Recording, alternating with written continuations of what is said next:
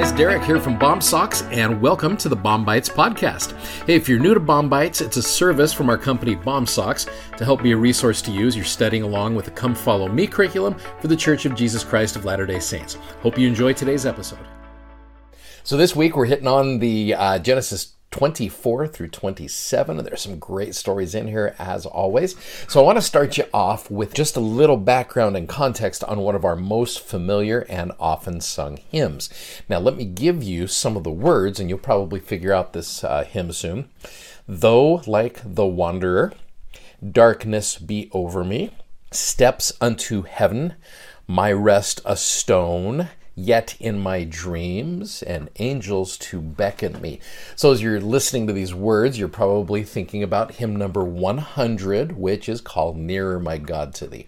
Now, the cool thing about the context of this, it's actually found in Genesis chapter 28. So, Jacob leaves home. His mother, Rebecca, says, Son, it's time to go. So, if you remember from last week, Jacob had had uh, less than favorable interactions with his twin brother Esau. There was the birthright incident incident with the uh, the mess of pottage.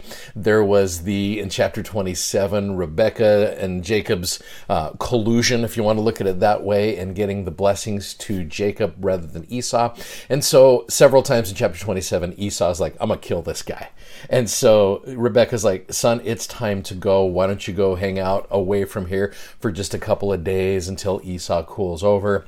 Well, the problem is Esau doesn't cool off for like 20 years, and we'll talk more about that later on in the week because it does end up happy ending. Ooh, spoiler alert. There you go.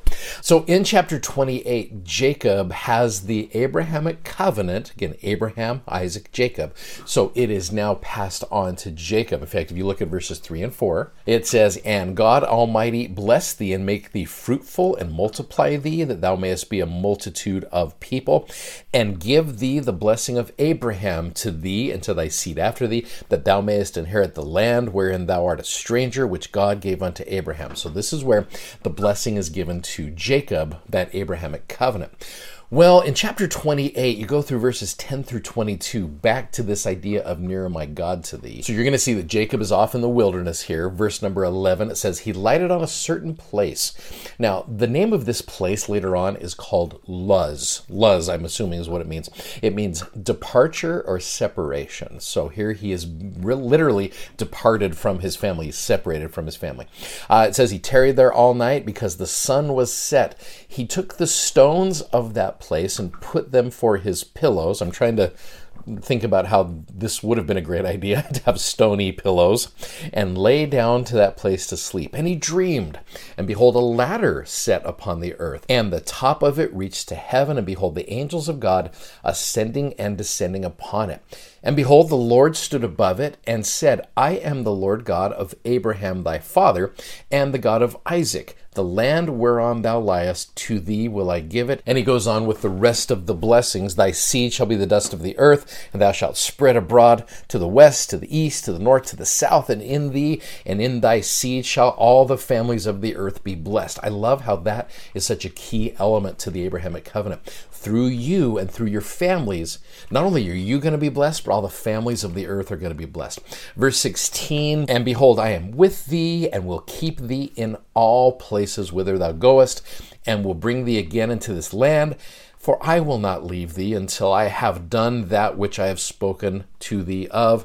Now I love verse 16. And Jacob awaked out of his sleep and said, Surely the Lord is in this place, and I knew it not. Um, so he has this vision of seeing heaven and what it's like and the connection there. Um, so here's Jacob taking a nap on stones, right? This had to be kind of a rough night for him, but he has a vision of heaven through this. One of the uh, one of the verses of uh, Nearer My God's that we don't don't sing very often is verse number four. So, verse number four of hymn number 100, Near My God to Thee. I love the connection here. Then, with my waking thoughts bright with thy praise, out of my stony griefs, Bethel I'll raise. Now, later on in this chapter, it talks about how Bethel literally means the house of God. It is the temple, basically. Um, so, by my woes, to be nearer my God to thee, nearer to thee. Okay, so a question I want to pose to you is this How have you seen the Lord help you raise Bethel out of your stony griefs and your woes. Because this experience, this idea of separation, and there's so many stories out there where we look at our trials and our difficulties that we've had, and we've let them separate us. That Luz, that original land that Jacob goes to, where it's Luz, it's separation and it's departing. And uh, our trials and our difficulties, those stony griefs and our woes, should not separate us from God. They should bring us nearer to God and us have that Bethel or that temple type of experience. And I know oftentimes when we're in the midst of those trials, we're not thinking, oh, sweet, this is awesome. This will bring me all kinds of closeness to God we don't think that way, but I think we should think that way. Rather than looking at it as a separation, we look at it as an opportunity to grow nearer to God. And I know usually when we go through our trials, it is after the fact where we look back at those difficulties and those trials and we're like, boy, I got closer to God through those experiences. The trick, and when you guys figure this out, will you please let me know how to do this? The trick is to recognize those stony griefs and those woes in the midst of them will bring us nearer to God. And there's numerous messages out there. You guys have had experiences where you've you've gained a closeness and a nearness to God as you're going through those stony griefs and those woes. And so that's just this this chapter is such a cool little chapter because you got Jacob who is out there separated from his family, he's departed from his family, and the Lord gives him some opportunities to grow closer to him. And so I think there's some certainly a message for us there. If you'd like to check out our video that goes with today's podcast, you can find us on YouTube, Instagram, and Facebook by simply searching BOMsocks. That's B O M S O C K S. And be sure to check out our amazingly comfortable gospel themed socks at bomsocks.com.